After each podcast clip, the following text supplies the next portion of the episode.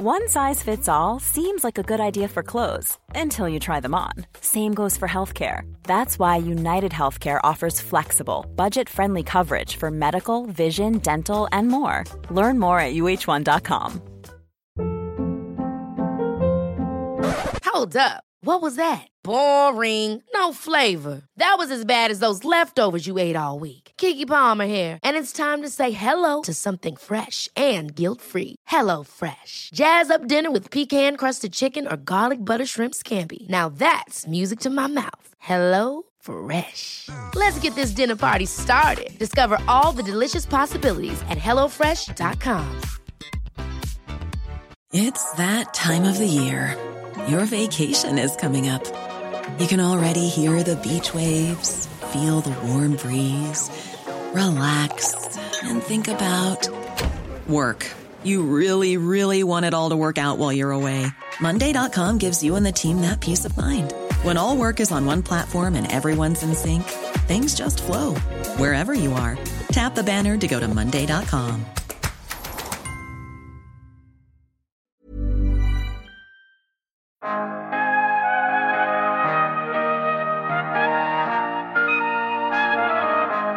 Vi har ju precis börjat skrapa på ytan för den här typen av innovation. Men vi ser framför oss att kunna göra, eh, göra mycket, mycket mer eh, på det här sättet. Och ett exempel på det är att, att koppla ihop skolplattformen med till exempel Siri eller, eller Google Home eller Alexa. Ska Sixten ha jumpa idag eller inte? Eller vilken tid eh, har de sovmorgon eller inte? Alltså den typen av innovation tror jag staden kommer ha väldigt svårt att, att få till. Men det kommer inte vara något problem alls för oss utvecklare och, och privatpersoner och allmänheten och också en massa startups som har möjligheten att göra olika typer av innovationer i det här.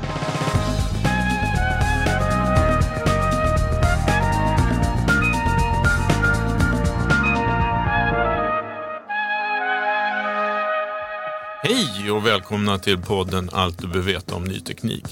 Jag heter Per Danielsson och här i studion finns även Ny Tekniks reporter Henning Eklund. Och på länk har vi med oss Christian Landgren som är en av grundarna av den kontroversiella öppna skolplattformen. Ja, Christian är en del av ett gäng frustrerade digitaliseringsspecialister som tröttnade på Stockholms stads skolplattform och bestämde sig helt enkelt för att utveckla en egen variant, den öppna skolplattformen.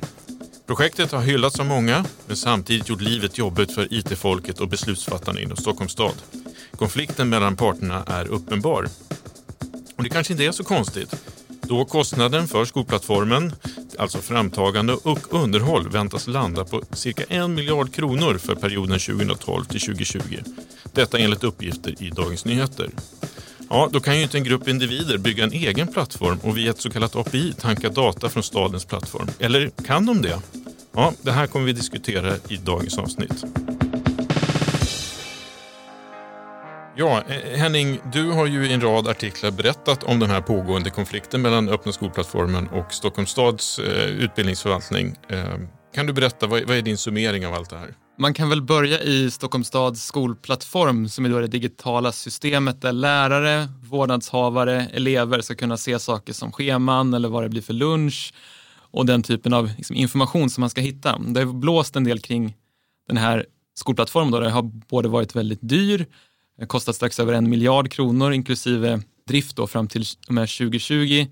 Det har också uppdagats flera säkerhetsbrister, bland annat eh, som vi på Ny Teknik har avslöjat. Och det är väl med bakgrund av detta som den öppna skolplattformen har tagit form då som ett alternativ till skolplattformen då som ett, en grupp föräldrar har eh, tagit fram och en av dem ska vi prata med om en liten stund. Eh, och den ska då vara, vill då vara ett mer användarvänligt alternativ till den här skolplattformen. Men Stockholms stad är inte supernöjda. Det har varit en del kontrovers fram och tillbaka. Bland annat har öppna skolplattformen ombetts att ta bort sin app, avpublicera den. Det har också ett, varit ett par juridiska turer som pågår just nu. Eh, så det har verkligen varit eh, mycket fram och tillbaka där och det är en intressant historia som säger någonting om liksom digitaliseringen av Sverige och vad vi står just nu. Ja, precis. Och det, det är intressant av många, många skäl. Liksom, kan man hämta data via ett API från en sån här en annan part och så vidare. Och det här är ju legala saker som kommer diskuteras lite mer i det här avsnittet också.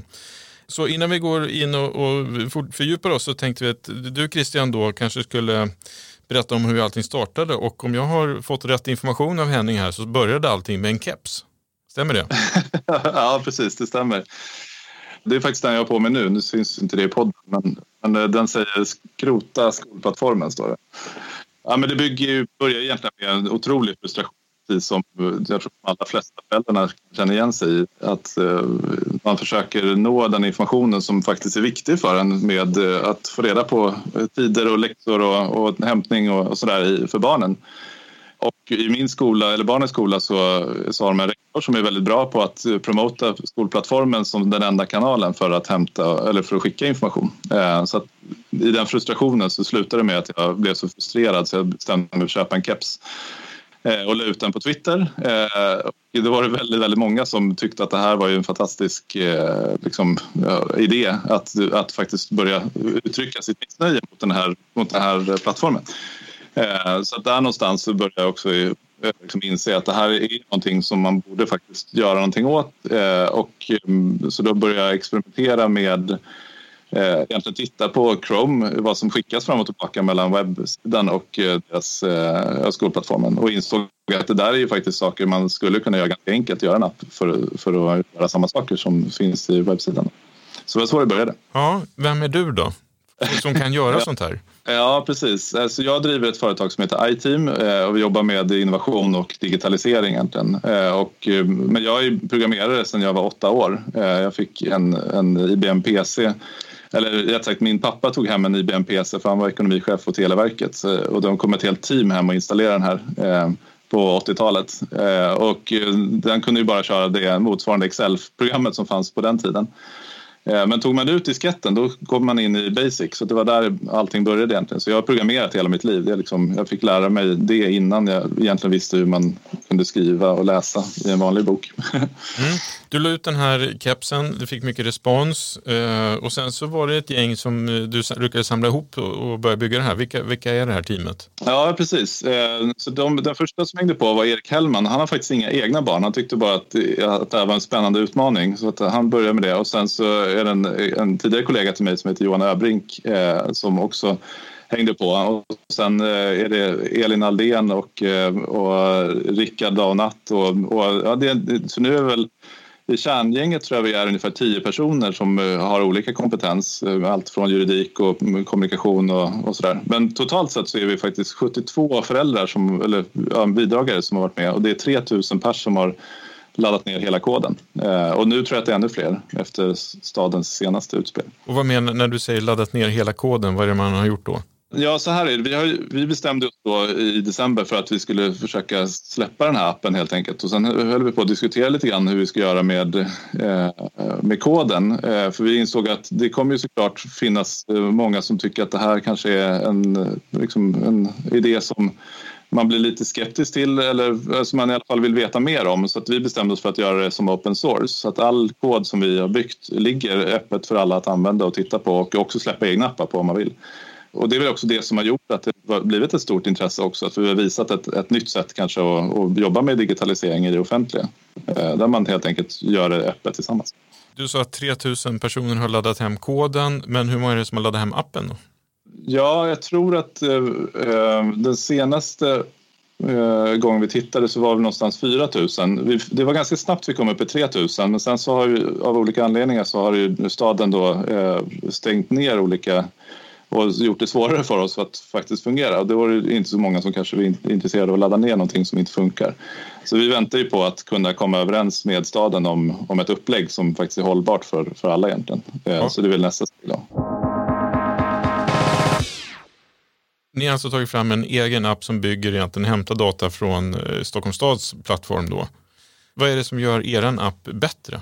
Eh, jag tror att den framförallt beror på att vi har utgått från användaren när vi har byggt den. Eh, eftersom vi själva är användare av den här appen, eftersom vi själva är vårdnadshavare och har barn i skolan så Ehm, så är det väl därför vi har byggt den utifrån vad vi själva behöver. Och då tror jag att när man bygger saker utifrån vad användarna faktiskt behöver så blir de ofta bättre. Ehm, den, den appen som Stockholms stad har tagit fram den, den utgår från en upphandling som man gjorde 2012 och då fanns det knappt mobiler eh, och den typen av, av liksom behov som vi har idag.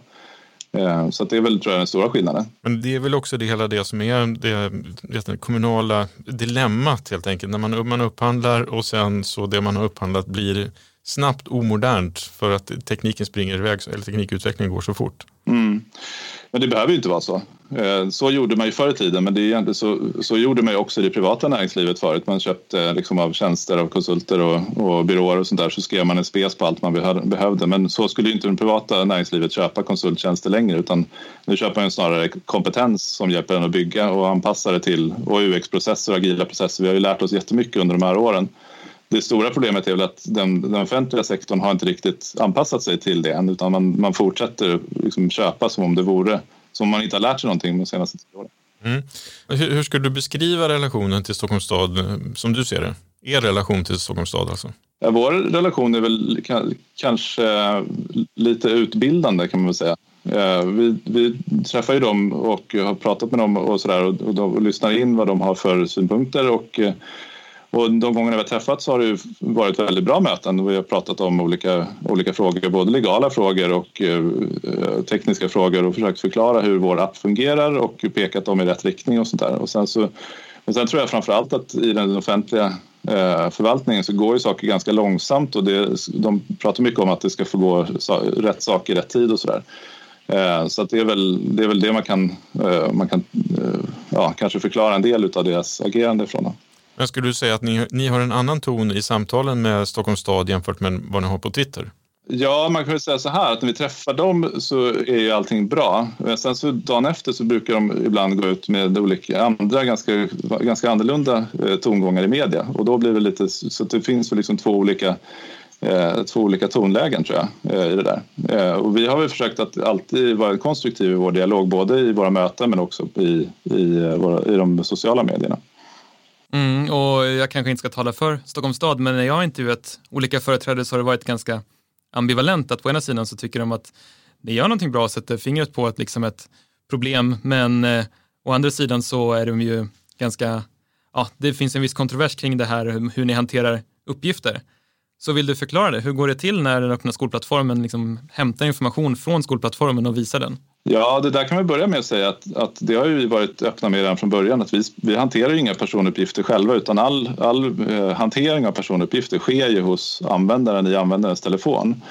Eh, så att när de pratar på det där sättet så är det lite synd för det vet ju de om att det, det, är faktiskt, eh, det är precis så det går till och de har ju också haft en säkerhetsfirma som har tittat på vår kod och analyserat den så de borde de borde inte liksom misstänkliggöra oss på det sättet för vi har ju varit väldigt noggranna hela tiden och varit väldigt medvetna om det här och vi själva, vi som ligger bakom det här är också säkerhetsexperter, många av oss själva och bryr oss väldigt mycket om integritet och GDPR och så vidare. Så den, här, eh, den typen av, av eh, resonemang tycker jag är synd att de har gått ut med eh, och det hoppas jag att eh, då också den, eh, den utredningen som Integritetsmyndigheten tittar nu på appen också kan komma fram till att det här är ju faktiskt ingen hantering som sker på något annat ställe.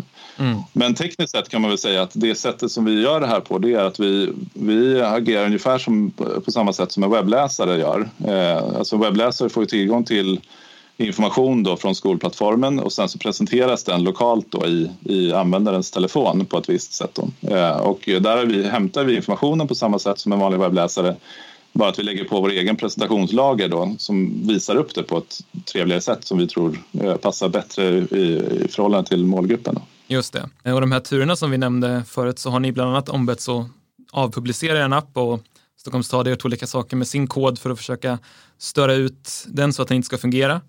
Um, kan du inte förstå att Stockholms stad ändå är, ja, vad ska man säga, lite nojiga kring det här juridiska läget och vill inte att din app ska publiceras förrän det, liksom, det har utretts vad som gäller och inte.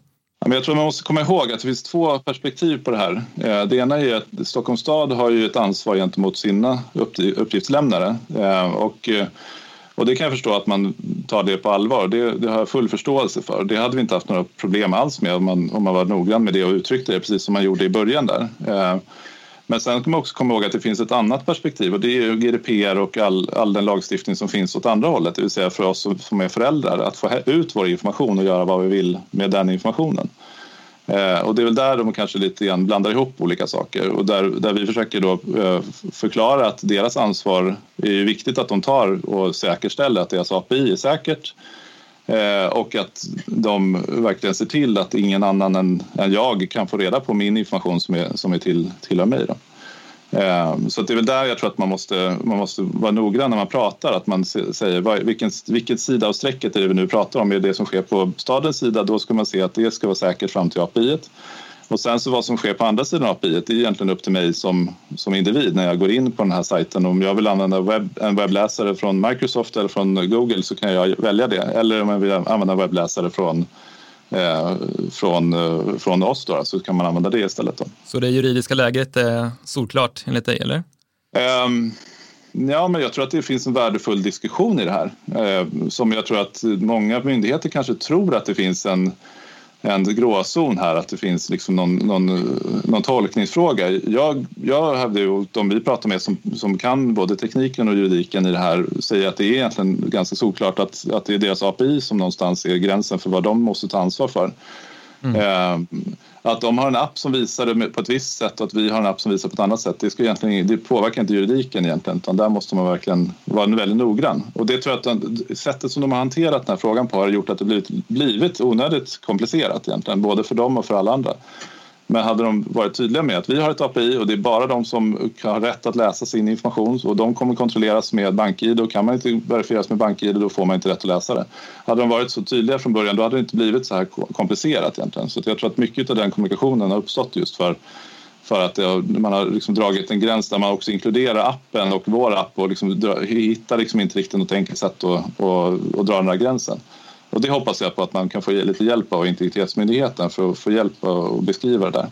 Ja, medan ni har jobbat med den öppna skolplattformen så har ni ju stött på faktiskt flera stycken säkerhetsluckor och säkerhetsproblem i Stockholms stads skolplattform, men inte bara där, utan det har ju eh, liksom varit i hela deras IT-system har vi kunnat avslöja bland annat i ny teknik. Då. Eh, hur överraskad blev du av att hitta de här? Eller kan du berätta hur det gick till och hur, vad som har hänt sen? Ja, eh, alltså det, det, nästan, det, ja, jag tror att det var den första dagen jag började titta på det här. Det var ju i slutet på november så, så såg jag en av de, den första luckan då. Eh, och eh, jag blev väldigt förvånad faktiskt för att jag tyckte att det var så uppenbart. Och där har ju, där har ju staden ändå lagt, jag vet att Tieto har fakturerat 100 miljoner förra året och säkert eh, några säkerhetsexperter som också tittat och de själva säger att de har inte kunnat jobba någonting med användar, eh, användarfeatures för att de har bara tittat på säkerhet.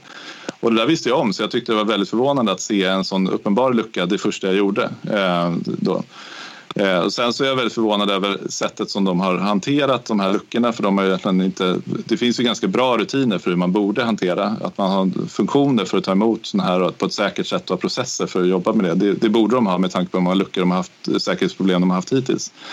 Um, så jag blev nog ganska förvånad både över att de fanns och sättet de valde att hantera det. Och tyvärr så är det fortfarande så att den första luckan jag hittade är fortfarande inte löst för att de tycker att det är för dyrbart att lösa just den i förhållande till den risken det har. Så jag kan ju fortfarande inte prata om vad den är.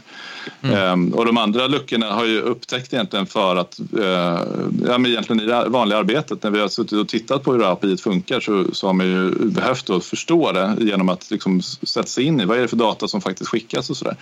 Eh, och då när vi väl har gjort det så har vi hittat två andra luckor. Eh, och den sista luckan det var ju för att egentligen verifiera om den första luckan vi hittade var löst egentligen så, så försökte vi då eh, gå in en helt annan del i, i Stockholms stads eh, tjänsteplattform då, eh, och begära en information som vi borde inte se eh, då med hjälp av eh, utan att vara inloggade. Men då visade det sig att den informationen eh, som där skickades den fick vi se även om vi inte var inloggade.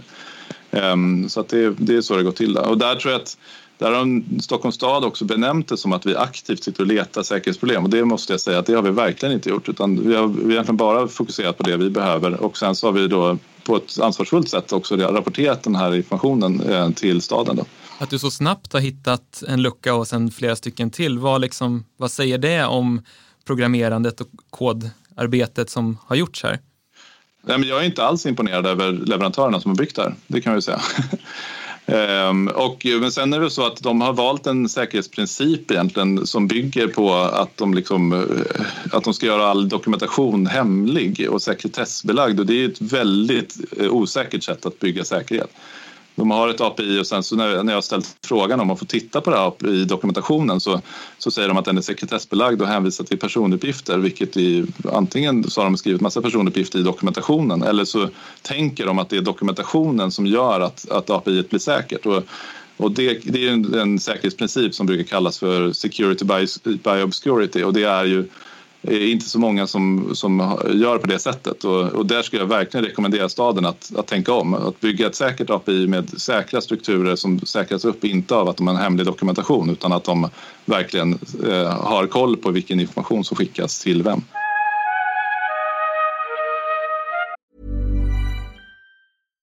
If you're looking for plump lips that last, you need to know about Juvederm lip fillers. With Juvederm Volbella XC and Juvederm Ultra XC, your lip look, whether it's subtle or bold, can last up to one full year with optimal treatment and no additional maintenance. Find a licensed specialist and see if it's right for you at juvederm.com today. That's J U V E D E R M.com. Add fullness to lips in adults over 21 with Juvederm Volbella XC or Juvederm Ultra XC. Do not use if you have severe allergies or a history of severe allergic reactions, or if you're allergic to lidocaine or the proteins used in Juvederm. Tell your doctor if you have a history of scarring or taking medicines that decrease the body's immune response or that can prolong bleeding. Common side effects include injection site redness, swelling, pain, tenderness, firmness, lumps, bumps, bruising, discoloration, or itching. As with all fillers, there's a rare risk of unintentional injection into a blood vessel, which can cause vision abnormalities, blindness, stroke, temporary scabs, or scarring. For full important safety information, visit juvederm.com. Planning for your next trip? Elevate your travel style with Quince. Quince has all the jet setting essentials you'll want for your next getaway, like European linen, premium luggage options, buttery soft Italian leather bags, and so much more. And is all priced at 50 to 80% less than similar brands. Plus, Quince only works with factories that use safe and ethical manufacturing practices.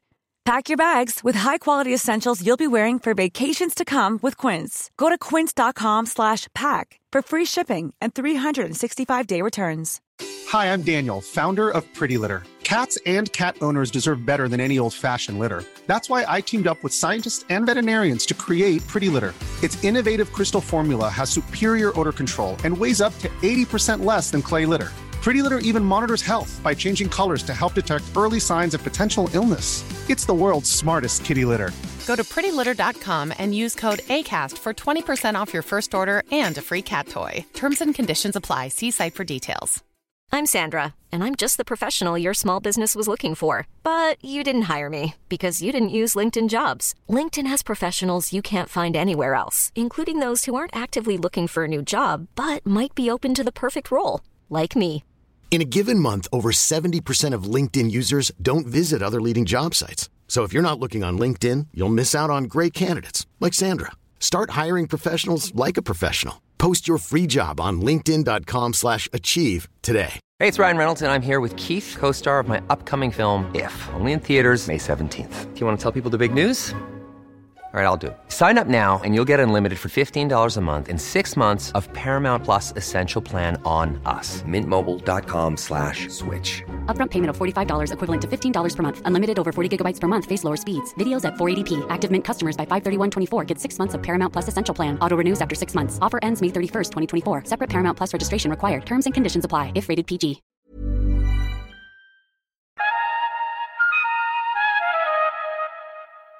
Ni tar ju betalt för er app och du är själv vd på en digitaliseringsbyrå. Handlar det här lite grann om att kunna tjäna lite pengar också? Alltså hittills har vi tjänat 21 700 kronor eh, på appen. Så det, jag tror, om man slår ut alla timmar vi har lagt ner för både byggaren och eh, liksom hantera alla de här, de här turerna så, så blir inte det så mycket pengar. Nej, men däremot så, skälet till att vi tar betalt är ju också för att, för, för att prata om att open source är ju faktiskt en viktig process och en viktig insyn och en demokratisk process egentligen som vi tror är viktig. Men open source betyder inte automatiskt att allting är gratis. Det finns jättemånga exempel på appar som, som, är, som är open source och som man kan ladda ner gratis och man kan kompilera själv. Eh, men man kan också köpa dem eh, och det, det är vårt exempel då. Eh, att det här är en sån app som man får tillgång till och vill man så kan man installera den själv och man kan släppa en egen app som heter något snarlikt också och, och släppa den på App Store och tjäna pengar på den också om man vill. Så att vi vill egentligen synliga, utbilda och att det här är faktiskt inte samma sak. Att den ska vara öppen är inte automatiskt samma sak som att den är gratis. Och sen tycker vi att det är viktigt, är, om man vill seriöst och göra någonting som verkligen fungerar, inte bara liksom den första tiden medan ni i media tycker det här är intressant utan kanske om ett eller två år också, så tror vi att det är viktigt att det finns, eh, finns en app som också har en intäktsmodell så att den kan fortsätta vidareutvecklas och bli, fortsätta vara bra. Och också kunna ge ersättning till de som, som, eh, som hjälper till och bygger. För vår tanke är egentligen att de här pengarna som vi tjänar på appen, de ska gå till de som bygger. Eh, så det är inte vi som, sitter, som har börjat där som ska tjäna de pengarna, utan det är alla de som hjälper till helt enkelt. Och det finns många som redan har hjälpt till jättemycket som vi vill kunna ge eh, ersättning till och där väntar vi bara på att att det här läget med juridiken ska kunna bli lite klarare så att fler vågar ladda ner den och använda den i sin vardag helt enkelt. Nu är det ju inte bara Stockholmsföräldrar som är frustrerade över en skolplattform utan det här har vi också sett inte minst i Göteborg och andra städer. Eh, har ni fått förfrågningar från andra liksom, entusiaster i andra städer? Jättemycket sånt. Eh, alltså, både föräldrar i, i skolan, alltså, det finns ju flera, flera olika skolsystem även i Stockholm. Det finns ju Schoolsoft och det finns uh, Academedia har ju sin, sitt system och, och sådär. Men också kranskommuner, Värmdö som är intresserade och jätte, ligger långt fram. Uh, men sen så är det ju Helsingborg vi pratat med och de tycker jag är jättespännande att se om man skulle kunna göra en adapter för att skolplattform, öppna skolplattformar även ska funka mot deras system. Um, så att det här, är, det här kan har potentialen till, om det liksom framöver så har potentialen till att det faktiskt kan bli en väldigt eh, intressant utveckling av en app som faktiskt är byggd för användare, av användare eh, och vidareutvecklas eh, och kan spridas i hela, hela Sverige. Och eh, vi har även diskussioner med Skolverket som också tycker att det här är en spännande utveckling. Om man kan bygga den här typen av standarder, kan växa fram på det här sättet, eh, så så är det också en spännande process i sig. Om man tittar på, på just eh, Stockholms stads skolplattform då, så är det ett projekt som inleddes 2012 redan och vi pratade lite om det tidigare. Men ni hade ju inte kunnat göra det här om inte den här plattformen hade funnits. Så, finns det någonting som är bra som Stockholms stad har utvecklat som, som verkligen, wow, det här var bra gjort? ja, absolut. Jag har ju fortfarande på mig min keps, så jag tycker fortfarande att, att eh, man ska skrota deras app. Så. Men, men jag tycker poängen med det vi vill säga med det här är också att eh, staden och kommunerna och myndigheterna bör ju ha ett säkert API eh, och hantera informationen och verkligen säkerställa att den är att API och sättet att utveckla och så där funkar på ett väldigt smidigt sätt. Eh, och även om det finns väldigt mycket att säga om API i sig så har de ju ändå ett API och det är ju väldigt bra, annars hade vi inte kunnat göra det här. Eh, så det är ju fantastiskt att det faktiskt finns ett API och jag hoppas att, att eh, staden också kan börja se det på det sättet att vi, vi, har, vi har faktiskt fått ett API för den här miljarden.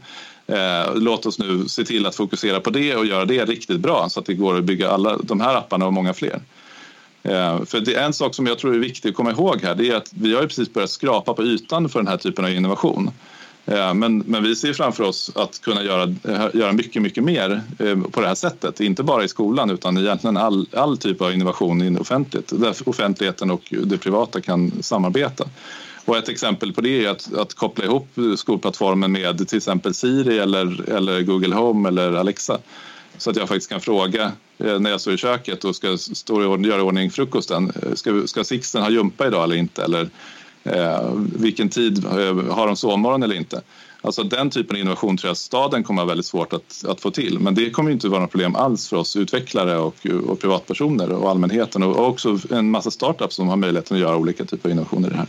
Och det kan man ju tänka sig i andra områden också med med hälso och sjukvård att kunna få hjälp och proaktivt hantera sin egen sjukvård och få det att bli loggat som en del av sina journaler och så där. Det, är ju, det finns massvis med områden som det här skulle kunna bli exempel på hur man kan jobba i hela, hela offentliga digitaliseringen egentligen.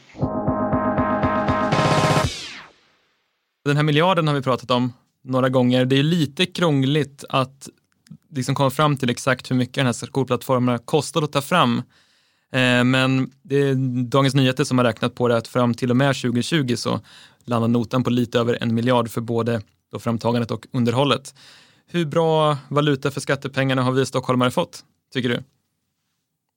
Ja, det är på tok för mycket pengar. Alltså det är verkligen det. Man kan säga att, att det är bra att vi har ett API, men, men eh, det här är ju tyvärr så som världen har blivit nu och det tror jag beror på rätt mycket på att vi har en, en process som är byggd och anpassad för den industriella tiden eh, som vi sedan har bara anpassat till de här digitala frågorna.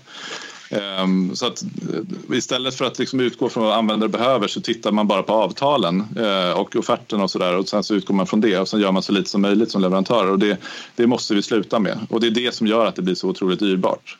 Så att eh, man kan väl se att det får vara lärpengar då istället. Så på det sättet så kan vi väl hoppas att, att de lärpengarna, den här miljarden ändå kan leda till att vi lär oss att så här ska vi inte göra igen. Tyvärr så görs det igen. Eh, det finns ju exempel, Region Skåne håller precis på med en med en stor upphandling för eh, 1,6 miljarder för att få samordna olika sjukhussystem och sådär. Det, det är ju väldigt synd att man fortsätter upprepa de där. Och tittar man på de upphandlingar som släpps även varje dag så är de byggda på det här sättet. Så att det finns väldigt tydliga spesar och väldigt starka skallkrav som också tvingar bara stora leverantörer att få eh, lämna anbud. Var det du eller någon av dina kollegor som kom med det här citatet att det bästa hade varit att fästa upp 900 miljoner och sen lägga 100 miljoner på själva utvecklandet? ja, det var, det var en tidigare kollega eh, och eh, en av de föräldrarna som är med och bygger, Johan Öbrink, som sa, sa det, det citatet. Eh, nej, men jag, men jag tycker så här att, att en mycket bättre, om det är någon som just nu sitter och funderar på hur ska vi nu göra med det där projektet som man kanske precis har fått presenterat för sig som skulle sluta på 200 miljoner eller något sånt där. Eh, försök fundera på vad kan vi göra, hur kan vi bryta upp det och säga att vi, vi tar 5 miljoner först och så bygger vi så mycket vi kan för de 5 miljonerna och sen tar vi ett nytt beslut efter det. Det tror jag att det är mycket bättre sätt att, att liksom bygga den här typen av digitala lösningar på, att man delar upp det i fler delar. Och ehm, att börja att få en helhet att få, få en helhet att fungera. Alltså om man tittar nu på Region Skåne om de ska få sina sjukhussystem att funka istället för att upphandla alla de 1,6 miljarderna börja med att få alla leverantörer att skicka en information till varandra istället. Även om det kanske bara är en öppen information eller vad som helst. Bara få dem att börja samverka, få den delen att funka först och sen kan man lägga på resten. Och utgå från en användare. Eh, jag tror att skulle man bygga skolplattformen idag eh, med utgångspunkt för det vi vet idag så skulle jag rekommendera att man bygger en för en skola, en kommunal skola i Stockholm. Eh, men så löser man alla de problemen som finns just för den skolan och lyssnar på verkligen vad alla lärarna behöver, alla föräldrarna behöver, alla eleverna behöver och så bygger man det som behövs för det. Och inte så att man köper massvis med system som ska liksom sammankopplas för allt det, de här stora systemen och gärna de här sammankopplingen av stora system, de är svindyra och går egentligen inte att anpassa riktigt till användarnas behov utan man får anpassa sig till, användaren får anpassa sig till systemets behov. Mm, just det. En miljard, sex år tog det för skolplattformen. Hur mycket tid och pengar har det kostat er att komma med den här öppna skolplattformen? Alltså när vi började eh, svara på den frågan så då sa vi ungefär 400 000 för det var ungefär så mycket tid som vi hade lagt då. Eh, nu tror jag att vi efter de här, alla de här andra faserna som har varit nu har varit ganska intensiva för oss. Så vi har lagt kanske lika mycket igen då. Så att nu är vi uppe i 800 000 då, om man skulle, om man skulle liksom titta på all den tiden som vi har lagt. Men sen ska vi också komma ihåg att det är väldigt många människor som, som har lagt ner tid som inte är några av oss som, som eh, sitter i den här kärntruppen då, utan mm. Där finns en, del, en massa tid också som läggs av personer som testar eller som skriver och sådär. Mm. Om vi skulle göra den här intervjun om ett år, vad, vad, kommer du säga då tror du om utvecklingen av er plattform och relationen med Stockholms stad?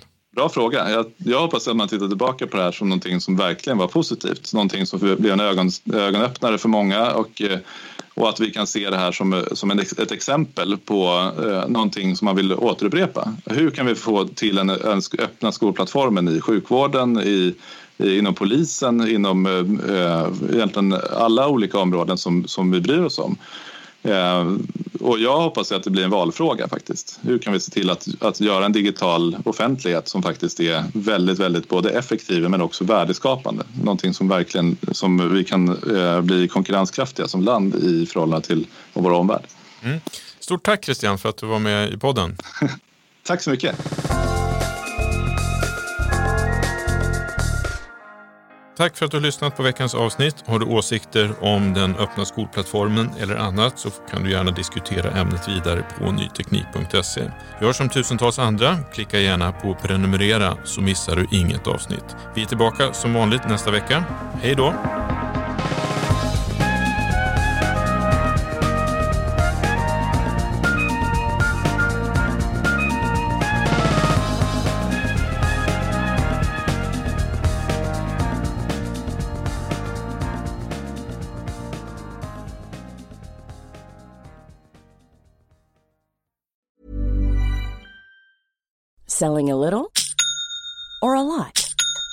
Shopify helps you do your thing however you cha-ching. Shopify is the global commerce platform that helps you sell at every stage of your business. From the launch your online shop stage to the first real life store stage, all the way to the did we just hit a million orders stage.